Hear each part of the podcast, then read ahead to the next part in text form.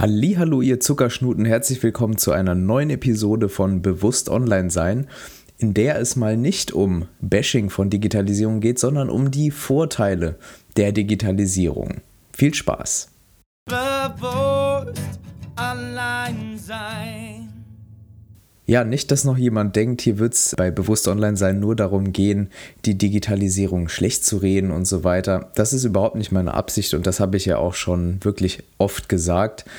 Ich dachte mir aber, dass ich mal eine spezielle Episode darüber aufnehmen will, was denn meiner Meinung nach so die Vorteile der voranschreitenden Digitalisierung, der dritten Revolution, wie sie auch oft genannt wird, sind. Und ähm, zunächst mal will ich sagen oder festhalten, ich meine, das ist ja jetzt wirklich, das weiß ja jetzt jeder, kriegen wir ja mit. Ähm, die, Digital die Digitalisierung ist eine wahrscheinlich zumindest nicht aufzuhaltende Entwicklung. Wahrscheinlich deshalb, weil ich der Meinung bin, dass solange die Menschen in ja, so weitermachen, wie es bisher läuft und nichts irgendwie dazwischen kommt, Sternchen irgendwie ein großer Weltkrieg oder sowas, ähm, oder ein Besuch von Außerirdischen, die uns platt machen wollen, aus welchen Gründen auch immer.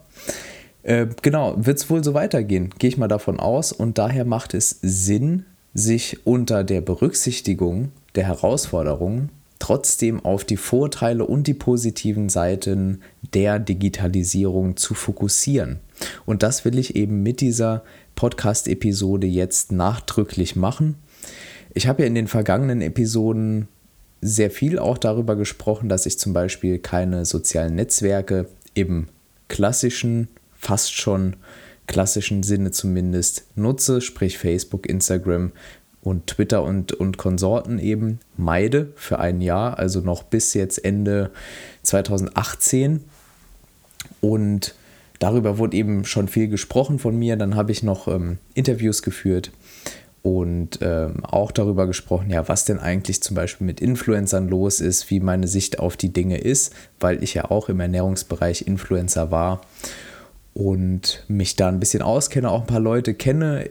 Insgesamt war wohl so, ja, das Klima, sage ich mal, des Podcasts in Bezug auf die Digitalisierung kalt, beziehungsweise negativ gefärbt zumindest. So kann es zumindest rüberkommen, wobei ich natürlich immer wieder gesagt habe, so schlimm ist das Ganze gar nicht, aber ich will hier trotzdem für einen bewussten Umgang, Umgang für einen bewussten Umgang mit der Digitalisierung eben einstehen und dazu gehört auch die Risiken ja, hervorzuheben. Ja? Und ähm, nichtsdestotrotz, jetzt geht es eben um die Vorteile der Digitalisierung und es gibt so viele Buzzwords, also Big Data, künstliche Intelligenz, Industrie 4.0, Internet der Dinge, Blockchain und so weiter und so fort. Um die ganzen Dinge soll es hier gar nicht gehen. Erstens bin ich auf keinem dieser Gebiete Experte. Ich bin einfach nur, sagen wir mal, ein Beobachter und Alltagsexperte. Also ich nehme Dinge wahr, so wie ihr auch, und ähm, spreche dann hier darüber, lese mich natürlich ein, lese auch viele in der Richtung, spreche auch mit Experten in diesen ähm, Gebieten. Aber nichtsdestotrotz soll es hier weniger darum gehen. Ich will so ein bisschen den Buzz daraus nehmen und eben über die Dinge sprechen, die jeder von uns heute schon erleben kann. Und wenn wir die Digitalisierung im Sinne einer Revolution verstehen, wie es vielfach geschieht, so man sagt ja die dritte Revolution, dann müssen wir uns klar machen, dass wir wohl erst rückblickend in vielen Jahren einen Sinn daraus ziehen können. Beziehungsweise wir werden eine Geschichte erzählen und erstmal erfinden, die in der Zukunft dann für uns als Spezies Sinn macht. Eine Geschichte über diese Zeit, in der wir uns heute befinden, in der Zeit des Umbruchs, in der Zeit der digitalen Revolution. Soweit die Vorbemerkungen. Jetzt stelle ich meine ganz persönliche Auswahl der immensen Bandbreite der Vorteile der Digitalisierung vor ich betone es nochmal, es gibt extrem viele Vorteile. Ich habe mich bisher in diesen letzten Episoden eher auf die negativen Aspekte fokussiert, aber nichtsdestotrotz gibt es enorm viele Vorteile und ich bin eben der Meinung, dass wir uns ja auf diese Vorteile fokussieren müssen, beziehungsweise unseren Umgang mit der Digitalisierung so gestalten, dass das wirklich Vorteile werden, weil ihr werdet hören, all diese Themen, die ich anspreche, die haben natürlich, wie es so naturgemäß mit Dingen ist, eine oder eine Pro- und eine Kontraseite und dazwischen ganz viel Grau. Und es kommt bei allem darauf an, wie man es nutzt, aber nichtsdestotrotz erachte ich die folgenden Dinge eher als positiv. Und zum einen, und das möchte ich als erstes ansprechen, sind es eben die Informationen, die jeder jederzeit zur Verfügung hat. Vorausgesetzt, man hat natürlich eine Internetverbindung, ähm, das jetzt für die meisten der Hörer schon zum ganz normalen Alltag dazugehört und man hat eben noch besser und ein bisschen pointierter ausgedrückt das ganze Wissen der Menschheit in seiner Hosentasche, nämlich im Smartphone verfügbar. Wir können über Google, Bing und andere Suchmaschinen ähm, eben Wissen und Informationen jederzeit abrufen.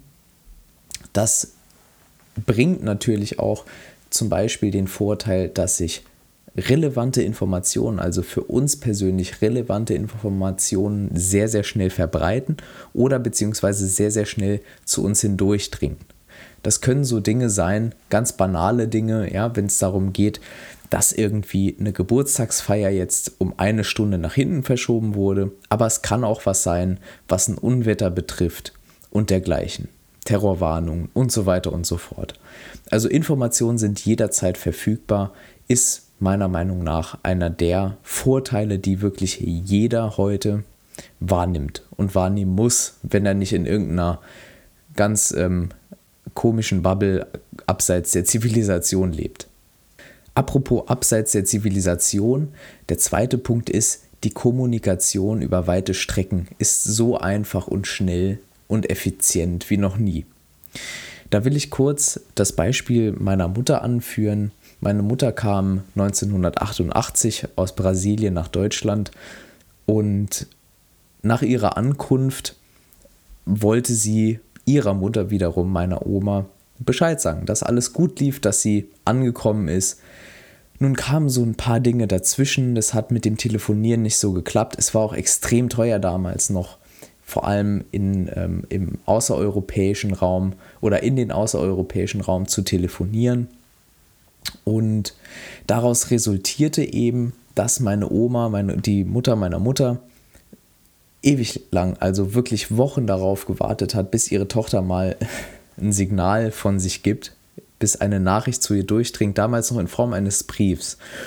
Und heute ist es natürlich so, wenn ich irgendwo hinfliege, dann kann ich meiner Mutter innerhalb von wenigen Sekunden nach der Landung oder nach der Ankunft ähm, Bescheid sagen, dass alles gut gelaufen ist und sie muss sich eben keine Sorgen machen. Das ist eben so ein Punkt, die einfache Kommunikation über weite Strecken. Und daraus wiederum resultiert natürlich auch die Vernetzung.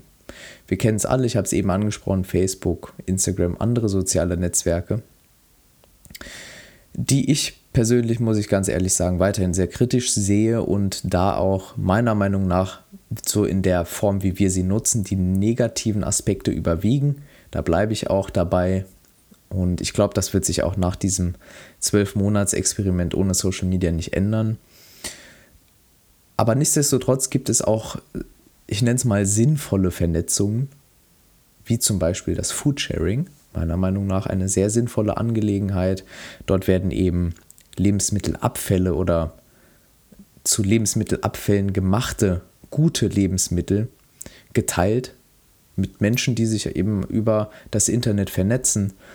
Und äh, so können eben sehr, sehr viele Lebensmittel vor dem sinnlosen Wegschmeißen gerettet werden. Außerdem meiner Meinung nach sehr sinnvoll und eine gute Sache, wobei ich es persönlich jetzt noch nicht so genutzt habe, aber ich finde die Idee einfach dahinter sehr cool, die Nachbarschaftshilfe. Ja, das heißt, wenn man, sagen wir mal, ein Achter Dübel braucht oder zwei Achter Dübel, hat keine mehr daheim, kann man ja auch einfach die Nachbarn im etwas erweiterteren Sinne befragen, und zwar zum Beispiel die Leute, die bei einem um die Ecke wohnen. Ja, es muss, muss ja nicht jeder immer jeden in der Straße kennen. So die direkten Nachbarn kennt man irgendwie, da kann man ja auch direkt klingeln, aber ja, dann kann man es auch in so Portalen schreiben, wenn es ein bisschen speziellere Sachen sind, vielleicht größere Werkzeuge, größere Bohrmaschinen oder auch andere Dinge, Alltagsdinge.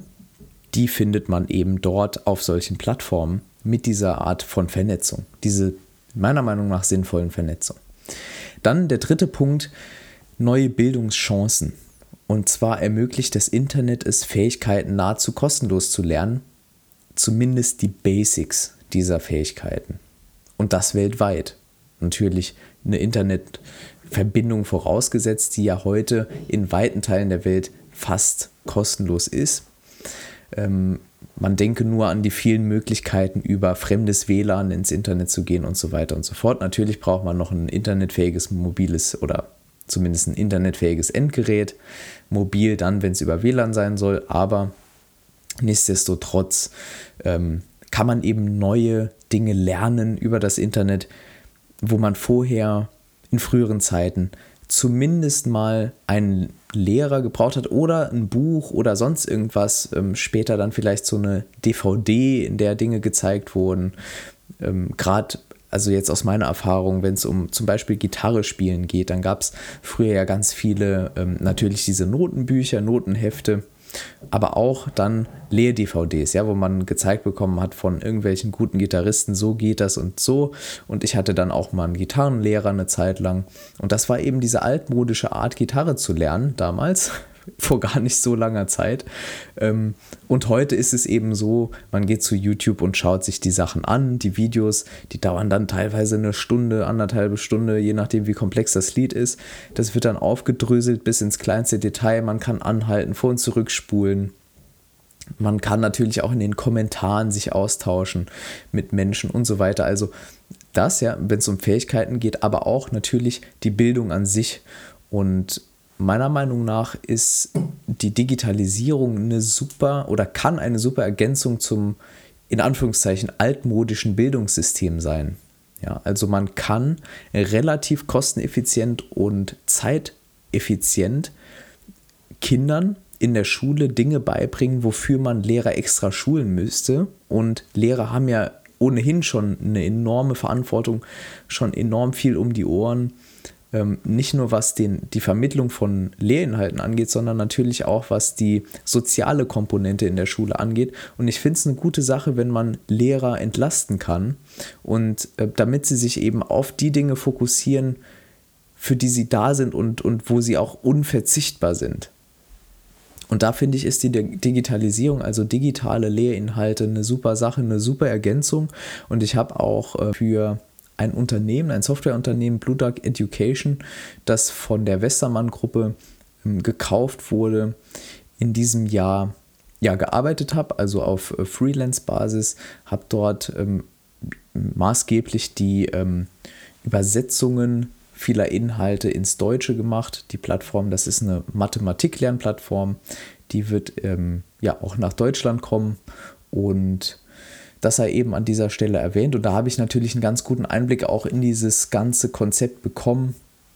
Bin auch der Meinung, dass die digitale ähm, die, oder die Digitalisierung ermöglicht, Bildungsinhalte in Schulen reinzubringen, die aktuell eben nicht in der Schule behandelt werden. Und ich denke da natürlich von meinem ähm, Fach her, ja, ich bin ja ähm, Ökotrophologe und denke dann auch öfter mal an Ernährung bei solchen Geschichten und da fiel mir natürlich direkt ein, es gibt eben kein Fach Ernährung oder ja, kein, also in der Biologie in der Schule lernt man natürlich ein bisschen was über Ernährung, auch in anderen Fächern, aber so wirklich diese grundlegenden Dinge der Ernährung lernt man nicht und es gibt eine Befragung unter äh, Erwachsenen und da kam eben heraus, die ist auch noch gar nicht so, so alt, ich glaube ein paar Monate erst, dass sich 90 Prozent rund der Erwachsenen wünschen, dass eben Kinder schon in der Schule lernen, was denn gesunde Ernährung ist und dass man so ein Fach auch mal, ja, ähm, einbringen könnte in den Lehrplan. Aktuell geschieht das nicht. Das liegt natürlich auch daran, dass Lehrer das eben nicht oder da keine, keine Expertise drin haben und so weiter und das oft über so Projekte dann abgewickelt wird ähm, oder Lehrmaterialien von eben bestimmten Organisationen und Institutionen. Aber nichtsdestotrotz denke ich, dass ähm, gerade solche Themengebiete dann über digitale Bildungsmöglichkeiten ganz gut abgebildet werden könnten. Und nebenbei gibt es natürlich dann auch diese ganzen Sachen, ähm, wie man lernt, die Digitalisierung vielleicht ein Stück weit mehr aktiv zu gestalten. Das heißt, man kann ja heute kostenlos wirklich programmieren lernen, zumindest so, wie gesagt, diese Basics mit Free Code Camp oder Udacity und so weiter gibt es ganz gute ähm, Lernplattformen, was ich auch gerade mache. Also so ein bisschen HTML und CSS und JavaScript. Einfach lernen, damit man da auch ein bisschen fit drin ist in dieser ja, neuen Sprache die äh, vielleicht sogar Englisch als Weltsprache irgendwann ablösen wird, weil man eher oder weil, ja, weil das eben sehr, sehr gängig ist, dass man oder dass viele Menschen solche Computersprachen kennen. Dann komme ich zum nächsten Punkt und zwar ehemalige Gatekeeper verlieren ihre Macht. Was sind Gatekeeper? Gatekeeper so im klassischen Sinne sind, kann man sich vorstellen, TV-Produktionsfirmen und große Printverlage, sowohl für Bücher als auch für Zeitungen, Zeitschriften. Und die verlieren natürlich Macht, das erkennt jeder, das erleben wir alle. Äh, heute kann theoretisch jeder ein Buch veröffentlichen, eine Doku, eine selbstgemachte Dokumentation auf YouTube hochladen und seine Musik via SoundCloud und Spotify mit der Welt teilen. Das alles nahezu kostenlos, wie gesagt. Und die Aufgabe der Gatekeeper war es ja in früheren Zeiten, die relevantesten und das ist wichtig, nicht die besten, sondern die relevantesten Inhalte für die begrenzte Anzahl verfügbarer Medien und Kanäle auszuwählen. Und heute ist dieses Problem fast schon nicht mehr relevant. Das Internet hat das weitgehend unnötig gemacht, deshalb gibt es eben so einen Anstieg an Self-Publishing, zum Beispiel im Buchsektor. Und äh, wie man heute sieht, ist es ja auch so, dass einzelne Personen, Influencer zum Beispiel, dazu habe ich ja auch eine Episode gemacht, könnt auch gerne da reinhören, ähm, mehr Einfluss haben auf eine bestimmte demografische Gruppe als jetzt zum Beispiel Fernsehsender wie RTL und Pro7. Und das merken natürlich auch diese ehemaligen Gatekeeper und versuchen über bestimmte Inhalte, Kooperationen, Interviews, Reportagen und so weiter, ähm, die, die ähm, ja die Augen wieder auf sich zu richten. Ja? Ähm, zum Beispiel, indem sie über Influencer berichten. Das sieht man ja wirklich am laufenden Band, kriegt man das ja mit, dass irgendwie im Fernsehen über bestimmte Influencer irgendwas erzählt wird und dann gibt es ein Statement vom jeweiligen Influencer wiederum bei YouTube und so weiter und so fort. Also die schieben sich so ein bisschen die Zuschauer hin und her, aber das merkt man schon, ne, dass eben diese, diese, ehemalige, diese ehemaligen Riesen, die sie ja waren, diese Gatekeeper, wirklich ihre Macht verlieren und da auch in der Buchbranche äh, vor allem und in der Musikindustrie und so weiter massive Veränderungen vor sich gehen, was natürlich und wie alle Punkte, die ich aufzähle, Vor- und Nachteile mit sich bringt. Ich meine, für die ehemaligen Gatekeeper ist das natürlich ein Nachteil, aber für die breite Masse ist es, sagen wir mal, eher ein Vorteil. Wobei auch da muss man natürlich solche Dinge beachten, wie ob die Qualität dann leidet, wenn wirklich diese Gatekeeper wegfallen und jeder ein Buch auf den Markt werfen kann, sind die Self-Publishing-Bücher dann vielleicht einfach qualitativ auch deutlich schlechter als die ähm, lektorierten Bücher aus den großen Publikumsverlagen. Ne, das würde ich schon sagen, dass es eher zutrifft, ja, dass es so ist. Man muss natürlich auch sehen, was steht dahinter bei so einem Buch, was in einem großen Publikumsverlag erscheint, da ist ja ein Lektorat, ein professionelles dahinter und dann wird das noch oft mit einer Redaktion bestimmte Inhalte abgesprochen, ähm, das Cover wird professionell gestaltet und so weiter. Es gibt ein bisschen Marketing, wenn man Glück hat, was oft ähm, oder für die meisten Autoren wegfällt. Und das ist ja auch ein, ein Punkt, der ähm, sich eben verändert hat. Ja, früher war es auch so, dass ein Verlag mal einen jungen Autor durch die ersten drei Bücher äh, durchgefüttert hat und diese Zeiten sind eben rum, das Geld ist weg und ähm, ja, die, diese ehemalige Gatekeeper-Funktion, diese Macht äh, ist eben verloren gegangen, was eben auf der einen Seite gut ist für die breite Masse, das Angebot steigt und man kann selbst viel mehr veröffentlichen oder selbst ganz leicht veröffentlichen. Auf der anderen Seite für die ehemaligen Gatekeeper und vielleicht auch für die Qualität der angebotenen Dinge dann eben eher negativ. Der nächste Punkt wären Vorteile in der Produktion von Gütern und Dienstleistungen. Ich sage mal hier das große Stichwort Buzzword Industrie 4.0. Ich wollte es ja eigentlich nicht nennen, aber trotzdem ähm, könnt ihr wahrscheinlich damit was anfangen. Und das ist so ein breit gefasstes, riesiges Thema. Ich habe letztens auch erst ähm, ein oder zwei Bücher dazu gelesen, wo es äh, um den Agrarsektor dann eher ging, im Lebensmittelbereich dann. Und ähm, da fällt mir natürlich zum Beispiel direkt ein, dass man mit diesen Möglichkeiten der Digitalisierung die Lebensmittelverschwendung deutlich eindämmen kann. Man kann viel, viel besser heute abschätzen, welche Mengen wann gebraucht werden durch Prognosen, künstliche Intelligenz und so weiter. Also so intelligente Datennutzung einfach, ähm, dass da ja das Ganze effizienter wird ähm, und, und eben weniger Lebensmittel dann verschwendet werden. Das ist noch alles in seinen in Kinderschuhen und so und das ist auch wirklich noch nicht so weit verbreitet, wie man vielleicht denkt. Also es ist weniger verbreitet als das Wort Industrie 4.0 auf jeden Fall, aber das ist auf dem Vormarsch und meiner Meinung nach eine wirklich super Gelegenheit, die Digitalisierung so zu nutzen, dass wir ressourcenschonender arbeiten ähm, und eben den Planeten nicht so in dem Maß weiter ausbeuten, wie wir es aktuell machen und in der Vergangenheit vor allem gemacht, getan haben. Deshalb meiner Meinung nach wirklich eine ganz ähm, spannende und sehr löbliche Sache. Außerdem kann man natürlich sagen, dass die Produktionsabläufe insgesamt, wenn man jetzt so eine Supply Chain sich anschaut, effizienter werden. Also es ist ganz klar, dass die Digitalisierung die einzelnen Produktionsstufen eines Guts oder auch einer Dienstleistung sogar effizienter macht. Keine Frage. Und ähm, wir haben natürlich heute über oder durch die Digitalisierung auch ganz neue Chancen. Also wenn man sich alleine die, die ähm, Spielereien sind es ja eher noch ähm, des 3D-Drucks anschaut, aber auch so CNC-Maschinen und andere Dinge.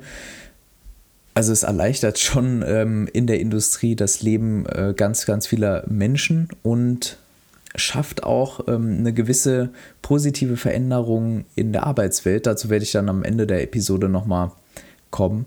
Auf jeden Fall gibt es ja auch ganz, ganz viele Vorteile. Ich habe jetzt auch nur die Möglichkeit, in dieser Episode die einzelnen Dinge kurz anzureißen.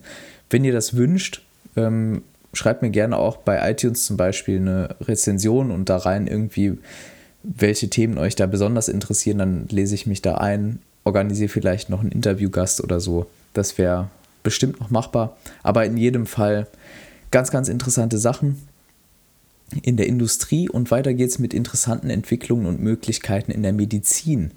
Und da bietet die Digitalisierung natürlich vor allem meiner Meinung nach die Möglichkeit besserer, eindeutigerer und sicherer Diagnosen. Ja, gerade heute ähm, werden eben noch viel zu viele falsche Diagnosen gestellt. Das liegt an ganz vielen Faktoren. Ich mache da auch keinem Arzt irgendeinen Vorwurf. Aber Ärzte sind eben Menschen und Menschen machen Fehler. Und Maschinen sind eben keine Menschen und machen in der Regel weniger Fehler, je nachdem natürlich, mit welchen Daten sie gespeist werden, wie sie programmiert sind und so weiter. Aber dennoch kann man sagen, ähm, dass zum Beispiel in der ähm, im, im Flugzeug der Autopilot sicherer fliegt als der menschliche Pilot, ja, weil es eben so Faktoren wie Müdigkeit und äh, Stress zu Hause für den Autopiloten nicht gibt. Und ein ähnliches Phänomen sehen wir natürlich auch in der Medizin. Wenn wir uns jetzt den kleinen Teilbereich der Ärzte ansehen, die eben die Diagnosen in der Regel stellen in der Medizin, dann können wir sagen, dass die Digitalisierung eben das Ganze Verfahren, Prozedere einer Diagnosestellung von Faktoren wie Müdigkeit und Stress allgemein und vielleicht einfach mal einem schlechten Tag entkoppelt und eine Diagnose auf einem viel, viel breiteren Informationsfundament stellen kann, als jetzt das ein Arzt jemals könnte, weil niemand kann sich diese Datenmengen äh, merken, die sich eine Maschine merken kann. Heute schon nicht. Gerade wenn es um ganz neue Studienergebnisse geht, ganz neue Analysetechniken, neue, neue Analyseverfahren und so weiter, da sind eben die Maschinen deutlich, die haben einfach eine deutlich steilere Lernkurve, die können viel, viel äh, schneller lernen und eben diese Diagnosen dann, wie gesagt, unabhängig von den menschlichen einschränkenden Faktoren stellen. Und dann gibt es natürlich noch den großen Punkt, dass Roboter ja heute auch schon operieren können. Ähm, mein Onkel äh, einer meiner Onkel, der hatte ähm, Prostatakrebs und der wurde tatsächlich in London von einem Roboter operiert. Und ich muss sagen, im ersten Moment klingt das natürlich sehr creepy. Also wenn man sich irgendwie vorstellt, also in der naiven Vorstellung eines Mitte 20-Jährigen sieht das Ganze so aus, dann liegt da ein Patient auf dem, auf, auf, auf dem OP-Tisch oder wie auch immer das Ding heißt, und wird dann von so einem komischen Roboter operiert und, und äh, da sprühen noch Funken im besten Fall, also wie in so einem ganz schlechten Film. Aber in der, in der Realität sieht das natürlich ganz anders aus. Und je mehr man sich mit dem Thema befasst, desto mehr kommen da auch diese positiven Aspekte durch, die ich eben genannt habe. Das heißt, der Roboter ist nicht müde, der hat keine, der hat zwar vielleicht auch eine 24-Stunden-Schicht hinter sich, die macht ihm aber nichts.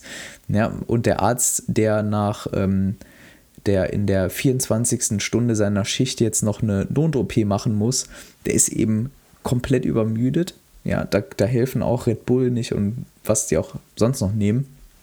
Man ist einfach übermüdet. Ähm, bestimmte Reaktionsparameter gehen runter und so weiter. Und das hat eben der Roboter nicht. Ja, das ist eben auch meiner Meinung nach eine sehr, sehr interessante Chance, die da auf uns zukommt und die aktuell ja auch schon da ist in der Medizin. Und insgesamt kann man natürlich sagen, gibt es eine Belastung von Ärzten, Schwestern, Pflegern und anderen, die in der Medizin arbeiten, bei routinemäßigen Tätigkeiten. Was meiner Meinung nach wirklich eine sehr, sehr wertvolle Sache ist, dass man diese Menschen, die ja für uns ihr, ihr ihre, ja, alles geben, ja, für unser Wohl, dass man die eben bei so Routinearbeiten entlastet und sich auf die Sachen fokussieren lässt, die wirklich wichtig sind. Also die persönliche Betreuung, dieses äh, Gefühl der Nähe einem Patienten zu geben und so weiter und so fort. Dann komme ich zum nächsten Punkt und zwar habe ich das zusammengefasst als äh, oder unter dem äh, Begriff Alltagshilfen und ähm, da kennst du noch viel, viel mehr, als ich jetzt hier aufzählen werde oder kennt ihr viel, viel mehr äh, ich habe da jetzt einfach mal an das Wetter gedacht. Ne? So ganz plumpe Dinge, ja, man steht irgendwie morgens auf und checkt das Wetter und hat das direkt zur Hand. So, das ist meiner Meinung nach wirklich eine Alltagshilfe. Dann gibt es natürlich dieses ganze Thema Navigation mit dem Beispiel, man ist irgendwo hingefahren und will wieder nach Hause oder andersrum, man ist zu Hause und will irgendwo hinfahren.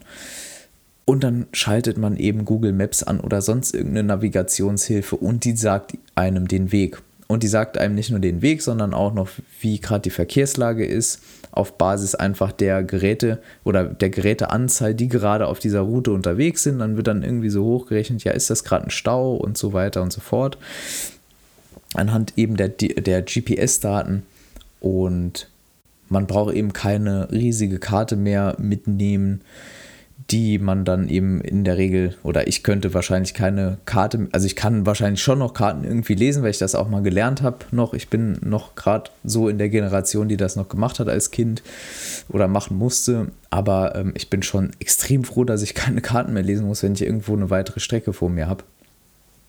Und ähm, das ist eben auch so ein Punkt, ja. Dann gibt es natürlich klar dieses Argument, ja, aber man merkt sich überhaupt keine Wege mehr und so weiter. Aber dann frage ich mich, ja, okay, aber sind das, ist der Weg jetzt an einen Ort, den ich vielleicht dreimal in meinem Leben ansteuere, ist das wirklich was, was ich mir unbedingt merken muss oder ist das vielleicht sogar eine Entlastung dann diese Navigation? Aber das kann ja jeder für sich selbst entscheiden. Ich habe es jetzt hier dazu genommen, das Thema Navigation und daran anknüpfend auch Mobilität. Das heißt, woran ich gedacht habe, ist früher der Schulweg ähm, war bei mir, also ich habe den mit einem Bus bewältigt, ÖPNV, ganz klassisch Schulbus. Und äh, als ich zur Schule ging, gab es eben noch keine digitale Fahrplanauskunft, sondern man musste eben entweder am zentralen Omnibusbahnhof so einen Fahrplan der jeweiligen Linie mit nach Hause nehmen der dann häufig aktualisiert wurde dann hatte man nicht die aktuelle Version. Oder man musste eben tatsächlich zur Bushaltestelle gehen und schauen, okay, wann kommt denn der nächste Bus? Und heute ist das natürlich anders. Man schaut ganz genauso, wie man nach dem Weg schaut, bei Google Maps rein. Da steht dann, dann kann man auswählen, ja, ich bin jetzt ähm, mit dem ÖPNV unterwegs und dann wird einem direkt angezeigt, welche Route man denn am besten nimmt und wie viel Verspätung es da gibt und so weiter. Also das wären so die drei Alltagshilfen, die mir da eben äh, eingefallen sind. Also einmal Wetter, dann Navigation, Mobilität. Der nächste und letzte Punkt, den ich hier aufgeschrieben habe, sind tiefgreifende Veränderungen der Arbeitswelt. Und zwar haben, hat oder bietet die Digitalisierung das Potenzial, mehr Freizeit und Freiheit und weniger Routinearbeiten. Ich habe es eben schon angedeutet beim Thema Medizin. Und wenn ich mir vorstelle, wie viele unnötige Routinearbeiten es aktuell gibt und ganze Arbeitsplätze relativ unnötig sind, beziehungsweise so Arbeit nach dem Motto machen, ich schippe jetzt oder ich schaufle, heißt das ja, glaube ich, auf, auf Hochdeutsch, ich schaufle jetzt ähm, von dem einen Berg Mist, Mist auf den anderen Berg Mist und dann wieder den Mist zurück. So, es gibt ja, glaube ich, aktuell ein neues Buch, das heißt, wenn ich mich nicht täusche, Shitjobs. Müsst ihr mal schauen, wenn euch das Thema interessiert. Da geht es eben genau um, diese, um dieses Thema. Ich habe da auch nur ein Interview mit dem Autoren, gehör, Autoren gehört. Und da geht es eben genau um diese Jobs, die halt im Prinzip komplett unnötig sind, die auch die Menschen frustrieren, die diese Jobs machen. In der Regel. Es gibt natürlich Ausnahmen. Ich will ja auch niemanden angreifen. Ähm, und ja, aber diese Jobs könnten wegfallen und dann Zeit bleiben für sinnvollere Tätigkeiten. Und das muss auch nicht der Job sein, das muss keine Arbeit sein. Es gibt ja ne, die Diskussion hier um Grundeinkommen und so weiter oder um die Entkopplung vom, ähm, vom Selbstwertgefühl von, von der Arbeit, von der Arbeitswelt im klassischen Sinne. Ähm, und da bietet natürlich die Digitalisierung enorm viele Chancen. Natürlich auch ganz viele Risiken. Es werden viele Arbeitsplätze wegfallen. Ganz, ganz viele Menschen werden mit Sicherheit ihren Job verlieren. Und die Arbeitswelt in 20 Jahren wird mitnichten und mit absoluter Wahrscheinlichkeit nicht so aussehen wie heute. Und wenn wir gerade bei dem Thema sind, finde ich es wichtig anzusprechen, gerade in dem Kontext, dass die Debatte um die Rentensicherung, ja, die ist ja wichtig und so. Aber das ist meiner Meinung nach ein bisschen kurz gedacht, beziehungsweise warum spricht man die ganze Zeit von der Rentensicherung im, beziehungsweise das ist ja, wird ja erst relevant um die 70 Jahre rum, ja, für, für mich zumindest, für meine Altersklasse. Die Frage danach, was Menschen im Nicht-Rentenalter machen werden, sobald die ersten Branchen wegen der Digitalisierung menschenleer werden, ist mindestens genauso wichtig was machen wir denn mit den ganzen Menschen, die dann eben keine Arbeit mehr haben? Die werden ja nicht alle umschulen und dann in irgendeiner Branche arbeiten, die dann noch von großer Relevanz ist. Das, so naiv kann ja keiner an dieses ganze Thema rangehen. Es sind meiner Meinung nach einige gute Ansätze da. Auch da, ich bin zu wenig Experte, um diese wirklich einschätzen zu können, aber die klingen zumindest so auf ähm, mich, auf jemanden jetzt, der da schon ein bisschen belesen ist in dem Thema, klingen die gut und plausibel und das kann man zumindest mal ansprechen, aber es wird viel zu wenig darüber diskutiert, finde ich. In der Politik, aber auch in der Öffentlichkeit. Es geht ganz viel um Renten und ich habe so das Gefühl, wir, wir rennen irgendwie auf so eine, wir, wir rennen da irgendwie rein in diese Digitalisierung und machen uns Gedanken über ein Thema, über dieses Rentending und hinterfragen irgendwie nie dieses Rentenkonzept an sich, ob das überhaupt noch zeitgemäß ist. Also macht es überhaupt noch Sinn, darüber zu sprechen, was man denn mit 68 dann macht und wie? Klar, es, es ist wichtig, ne? Ich verstehe das schon. Also bitte nicht irgendwie jetzt denken, ich würde das Thema klein reden, aber trotzdem glaube ich, dass wir mehr noch über das Nicht-Rentenalter sprechen müssen und was die Menschen dann machen, die im Nicht-Rentenalter aus dem Arbeitsmarkt ausscheiden, beziehungsweise aus ihrer ehemaligen Branche beziehungsweise Tätigkeit ausscheiden. Was geschieht mit denen? Machen wir dann so ein ähm, bedingungsloses Grundeinkommenmodell oder was gibt es da noch, dass wir das Ganze abfedern können und auffangen können? Auch da, ich sehe ganz viel Potenzial in der Digitalisierung und sehe das auch alles gar nicht so schwarz, ähm, wie viele andere das vielleicht jetzt sehen ähm, und bin der Meinung, ja, wir müssen uns eben nur unter Berücksichtigung, wie ich eben gesagt habe, der Risiken auf die Chancen fokussieren. Und mit diesem äh, Schlusswort würde ich auch dann wirklich gern diese Podcast-Episode schließen. Ich hoffe, das Ganze hat euch gefallen. Ich kann jetzt auch ähm, nochmal, wenn ihr das wollt, auf irgendeinen speziellen Punkt darauf eingehen. Ansonsten würde ich hätte ich vielleicht Lust drauf, muss ich sagen, ähm, das Ganze nochmal umzudrehen, also die Risiken der Digitalisierung, vielleicht auch in Bezug auf eben die angesprochenen Themen mal zu besprechen in einer, in einer nächsten Episode. Und bis dahin würde ich sagen, äh, abonniert gerne den Podcast Bewusst Online sein bei Spotify, iTunes und da, wo ihr das Ganze auch immer hört. Ich freue mich natürlich riesig über eine, eine Rezension auch, gerade bei iTunes. Ich glaube, das ist so ziemlich die einzige Plattform, wo man das überhaupt machen kann. Bin mir aber auch gar nicht so sicher. Also, wenn ihr den Podcast hört und es gibt die Möglichkeit, den zu bewerten, freue ich mich natürlich darüber. Und äh, da könnt ihr auch gerne in der Rezension schreiben, was ihr hören wollt, äh, was euch interessiert. Ihr könnt mir aber auch gerne Feedback per E-Mail schicken an hallo.janrein.de auch mal ähm, bei janrein.de vorbeischauen. Da schreibe ich ja auch Artikel zu dem Thema. Und ansonsten wünsche ich euch eine gute Zeit bis zur nächsten Episode. Bleibt munter und fit und fokussiert euch auf die positiven Aspekte, nicht nur der Digitalisierung, sondern allgemein. Und lasst euch nicht so sehr vereinnahmen von dem ganzen negativen Kram um euch rum. Bis bald. Ciao.